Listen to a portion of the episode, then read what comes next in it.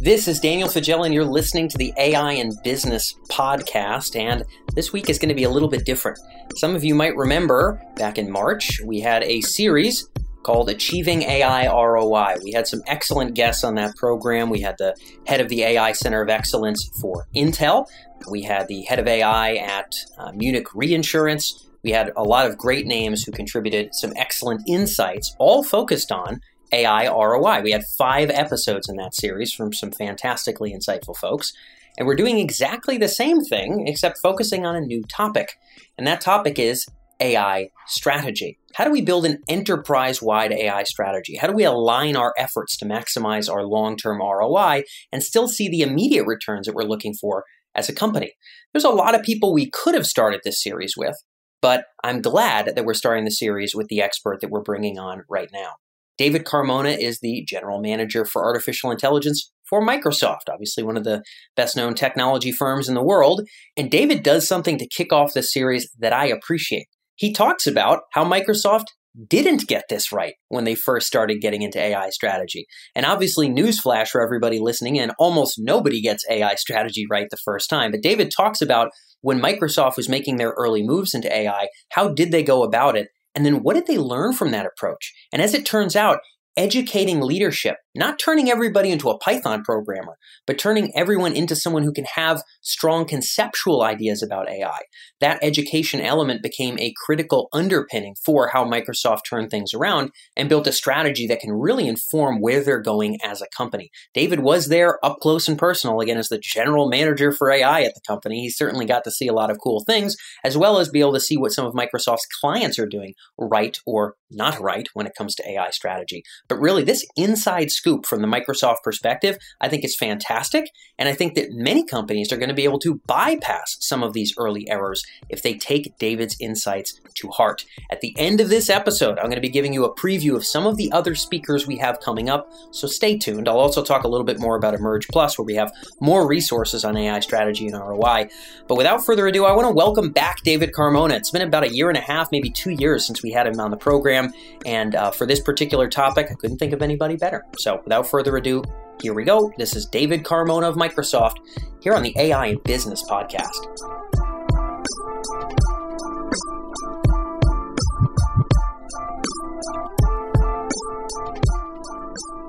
Mr. David Carmona, glad to have you back on the program. Yeah, what a pleasure for me to be back here. Looking yep. forward to it. Thank I've you. Been following you since we had our first conversations, and I knew that this would be a topic you would have a lot to say about. It's around building AI strategy. Is this the whole focus of this series? And I know you have a bit of a counterintuitive answer to when people come to you with the question of how do I build an AI strategy? How do you respond to that?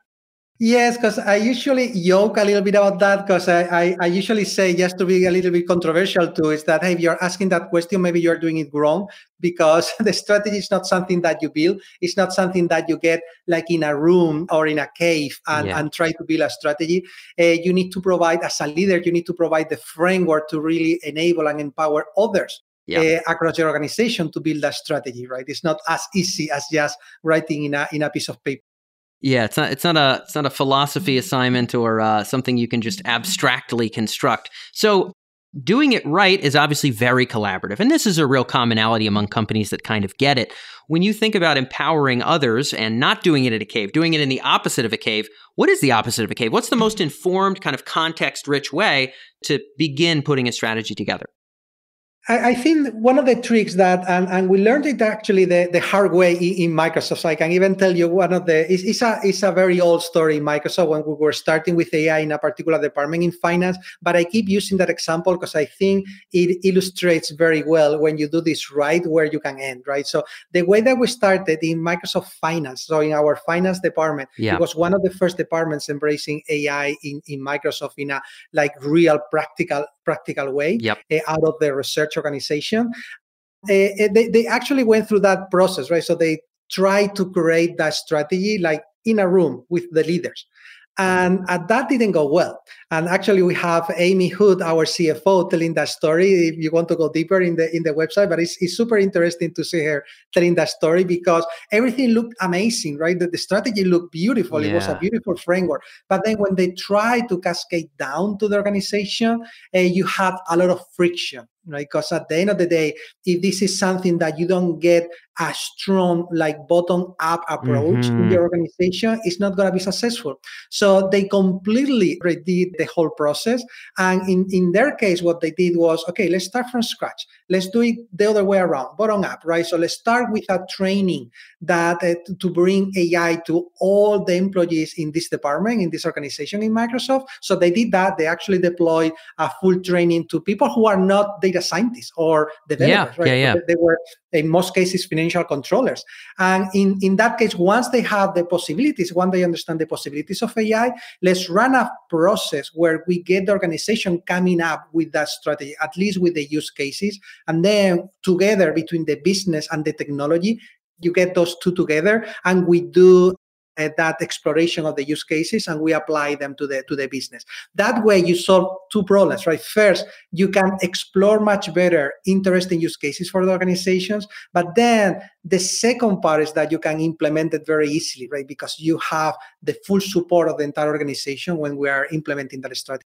Yeah you know we, we talk about frequently that if you're going to be an AI catalyst, you're ultimately an educator because without AI fluency, it's just confusing. It's just something that we want to push back on. It's it's like IT, but it has way more variables that are ridiculous compared to IT, and ah, we just you know. And so without again buy-in, like you mentioned, but also knowledge of what it is, we can't get anywhere. I think a lot of companies wouldn't take the time to you know we've had a lot of great firms on the on the program and i can't remember how many have done this to step back and say whoa before we build a strategy we should build and take people through a course. Like that's a real that's a real hurdle. Of course, you guys have a lot of education at this point, but maybe back then you didn't. Did they have to build that whole program from scratch and then level everybody up and then pull it all together and build a strategy once everybody was leveled up? What were the steps after that? Yeah, no, that, that's a great question because at that time, uh, one of the things that we identified very quickly, right? So this was again like seven years ago, uh, is is that there were already many uh, many interesting assets to get good training on the technologies behind AI. So, of course, you have so many machine learning uh, courses already. That one is it was very well covered from the market. But the problem here is that you are not training data scientists. So this is not something that you, you don't need your financial controllers, like in this example, to, to be machine learning developers. That's not the goal in here. So you need a different training. And yeah. that's the, the big requirement, the big need that we identified in the market. Actually, we created as part of that, the training that we deliver in, in this department and then in Microsoft, we actually have it externally available and it's called AI Business School. So it's not the technology, it's the business side, the possibilities of AI and the implication on the business, what we think that there's a big gap there. And, and it's super important that there's an internal readiness program in, in every company. Yeah, I mean, without fluency, getting bottom up support is not really very supportive if they don't know what we're doing in the first place. Uh, yeah. Even at, a, like you said, not a technical level, but a conceptual level. What can this tech do? Where can it find value? How does it really work so we know what's realistic, what's not? Without mm. a baseline there, really tough to be contributive. So once we've got that going on, once we've, and, and, you guys really, you know, you made the classic error and then you went about it in the best way you possibly could. And now you've open sourced that education. Were the steps from there sort of having a bigger room of who was there for strategy? Was the process to kind of spin off a number of subgroups and then feed into a central eventual strategy planner? Or what did it look like to kind of roll it forward once you realized you needed both top down and bottom up at the same time? I love that question. I love that question because we've been back and forth on that one. So, ah, okay, uh, and it's okay. interesting to see the journey here because I, I do believe that there's a maturity aspect that you need to include in here, right? So, in our case, for example, in Microsoft, I've seen the same thing in many, many companies. Is that when you are early on your maturity, you tend to centralize AI, right? So you are going to create a centralized team where you put your energy and the expertise in that team that is supporting that those business functions, right? The problem of that approach is that it's very difficult to scale. So and it's much more difficult also to connect it to the team. Yeah. So as as companies mature, and that's something that happened to us as well, we tend to decentralize that function and put it in every uh, business function, right? So Therefore, that doesn't mean that we are discontinuing the like the AI centralized team. We still have a strong centralized AI team, but they tend to focus on something that we call the AI as a platform concept. Hmm. So instead of being a bottleneck where you throw all the projects to it, yeah. instead of that, what you do is to build a function in your company that is supporting the business units for them to embrace AI. And is culturally that has a big impact not only on the business units but also on your technical unit on the ai team right? They, they need to switch uh, a little bit here to think more about how they can enable that function in all the uh, organizations uh, instead of just doing everything by themselves. Yeah, this is really interesting to hear because obviously, you know, Microsoft's a giant organization and but you guys, you know, you're earlier than most folks, but you've had to learn how this stuff is going to make its way into the enterprise. None of it has been self evident. There's no playbook yet, right? So, but I, I, would say that you're generally right. We got a central team that kind of does AI. It's a little bit abstract for a while. Then, kind of like the internet, AI just becomes how we operate. There, there isn't some part of Microsoft where they're like, "What's the web?" It's like, well, no, of course, everybody, you know, all, all these units make web accessible tools and have web accessible support, and it just becomes part of what we're doing. But there's a, a central team that kind of aims to enable, as you'd mentioned, from there, did strategy for you guys begin as the strategy for these different individual supported business units like finance for example microsoft finance or or microsoft office? Or did, did it begin as strategies there? Or was there some way of kind of pulling together microsoft's general direction with ai how was the order after you guys kind of matured? Yeah, yeah. So the, the same thing, this hybrid approach to the organization also applies to the strategy. So we, we do believe that the, the right approach is to have a hybrid strategy as well, meaning you want some centralized function in your company to set the general like like uh, goals and, and, and lines for for your all app AI strategy, and that's still that's part of the centralized uh, team that we have. is called TNR, Technology and Research in Microsoft, and we work in that team. We work on the big bets, like for example, AI at scale, or responsible AI, or autonomous intelligence. So the big bets on the company uh, longer term. But then at the same time, you want to complement that with some distributed strategy that is much more agile agile and much more connected to the business. So they are continuously, at the end of the day, who's better than Microsoft 365 to know what exactly is needed for their customers, right? Yeah. So that decentralization, I think the, the right balance on that decentralization versus centralization, I think is the, the tricky part in here. That depends on your maturity on the type of uh, organization that you have. This is really, really important to touch on. It touches on a number of episodes where people have kind of predicted, okay, how is AI going to show up? It's, is it going to show up in a center of excellence? Is it going to, and you guys are clearly saying there's this tension top down, bottom up for hmm. multiple elements. There's attention for individual strategies, there's attention for the whole company. And I think it's important for people to hear that actually for strategy to get built, there's always this middle ground. So that's useful unto itself. Obviously, a strategy, once it does come together within a department or whatever, we've got maybe a set of initiatives, kind of transformation aspirations, maybe you know, bigger picture goals. Of course, that stuff is supported by use cases. And hopefully everybody listening to this show is not doing AI for its own sake. They're doing AI because it supports strategic initiatives, because it's the right tool for the job. But even then, we've got to be able to find and pick the right projects, and then we've got to be able to prioritize them. And I know at Microsoft, you guys have kind of a process for both of those. I'd love to get your thoughts on how you guys get that done. Yeah, absolutely. Uh, so couple couple of things that I think are important when you are when you are doing that prioritization and uh, the way that uh, just maybe taking a step back because I think is, is is important for the vocabulary that we use in Microsoft. So we use a framework or an adaptation of, of a framework coming from McKinsey, which is called the Horizon framework. So what the Horizon and we actually apply that framework to AI as well. The Horizon framework is, is basically a way for you to categorize, to classify your investments in your company in three horizons. Horizon one is about existing products. So, how do you make existing products in existing categories better? So, for example, what are you adding to, in, in the case of Microsoft, what are we adding to uh, Windows or Office or Azure uh, as of today to make those products better? Horizon two and Horizon one is usually shorter term, right? So, we're talking two to three years. Uh, Horizon two are those that are still for categories that you are part of. So, you have a, a, an existing presence on a business category, in our case, the cloud, right? So uh, Horizon 2 is about creating new investments, but align it with existing categories. So think of that as for example, new products in existing categories, like in our case, Viva, uh, uh, which is a new product uh, on, on an existing category. Right? Then you have Horizon 3, which are these longer term, in some cases, even curiosity driven, so not aligned with a particular product. Mm. And they are looking more at opening new categories for the business. So how do you expand your existing footprint into new into new categories? This framework actually applies very well with AI because AI we see it across those three horizons. So AI can make your existing products better. It can open the door for new offerings and new products on existing categories and it can open like dramatically new categories for for your company right? So once you understand that then what, what you have to do and we also encourage our customers to do is to map their investments or their use cases, what they are evaluating in this framework. Right? We call that a value, so agile value modeling. So it's all about modeling the value of those use cases, right? And you can use a number of a number of metrics. So that I'm sure that we can have another podcast just on that. Right? So how do we make sure an AI project. I won't get in there, but that's a fascinating problem and challenge for companies. But you want to classify in this horizon framework what are your investments and the size of each investment, right?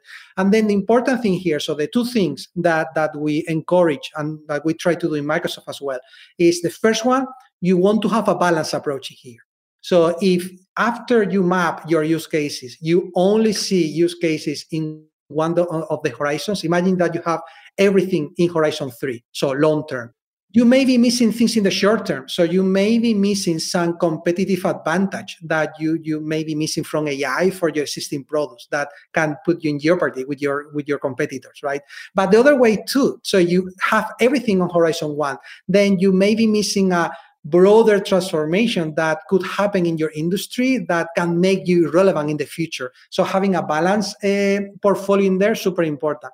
But the other thing that uh, we always encourage and we always try to do in Microsoft is to connect the dots in that in that portfolio. Uh, so the point in here is that every investment that you have in Horizon 2 and 3 make sure that it's connected with a Horizon 1 investment and the other way around. So whatever you're doing in the short term, let's make sure that that is connected with a broader vision. Why? Because it's very difficult to build a big vision, long-term vision, if you don't provide like interim steps. Yeah. Super tricky to defend that internally in the in the company right? So you need like early wins and early steps to get there.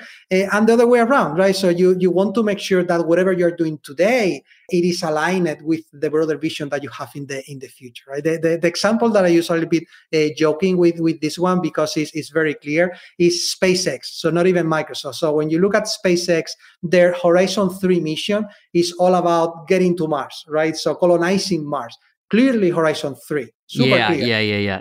Not exactly. Able, yeah. It's like, but the, the magic, I think, in my opinion, of SpaceX is how they were able to map that into steps they can, they, that they can monetize today, like the vertical landing of their rockets, right? That's that's the perfect example. Something that you need to fulfill that vision in the future, but you're able to monetize today. So that's that's kind of the the strategy or the prioritization that we follow in Microsoft. Yeah, and and I think, you know, we always advocate for this idea of kind of making sure you have strategic anchors for your AI projects. Uh, tacking things on as band-aids without thinking about the layers of capability that you're building is really untenable in the long term. And when you map out, I'm imagining these horizons, and people I imagine who are listening might be Googling, you know, McKinsey's Horizon framework or whatever. But we've got this one, two, and three uh, horizons. I might imagine as a company, I would almost think about them in some cases as progressive. In other words, maybe I come up with a Horizon 2 idea and I look at all my Horizon 1 ideas and there's nothing there to support it. But I might say, well, okay, in order for us to have that level of supply chain efficiency, what would be the interim project? And so, should people think about hitting those Horizon 2 and 3 targets with capability and use cases in the in the near term to be a bit more SpaceX like?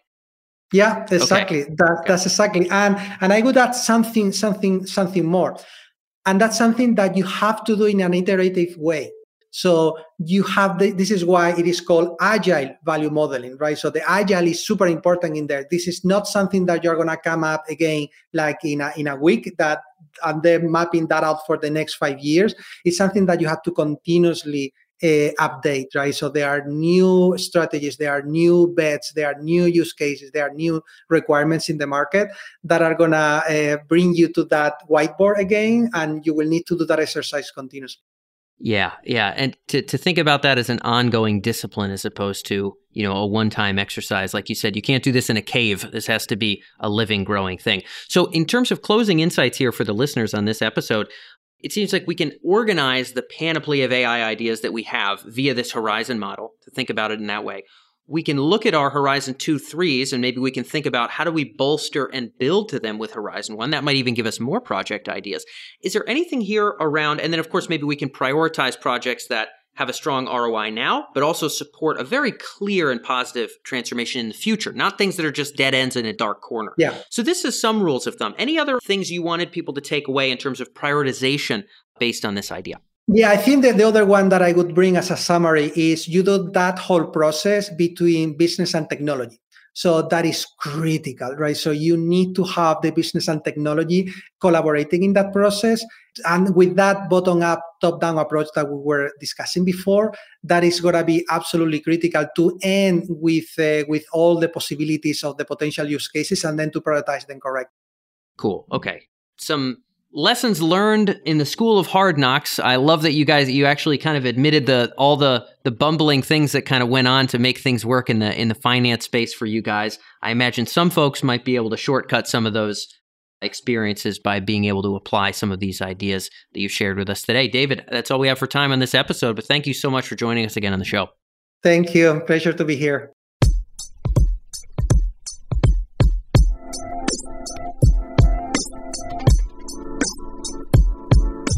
So that's all for this episode of the AI and Business Podcast. This is episode one of five when it comes to AI strategy. Monday, Tuesday, Thursday, Friday, Saturday, we're covering AI strategy this week. We've got folks from a partner at PwC, Brett Greenstein, who's our guest tomorrow, all the way to the head of AI at one of the world's biggest telecommunications companies, who you're going to have to wait for a little later in the series, and everything in between. On Wednesday, we're going to continue our AI is Here series with SambaNova. Some of you have been listening in for that Wednesday series. That's going to continue, so that will be our little skip day.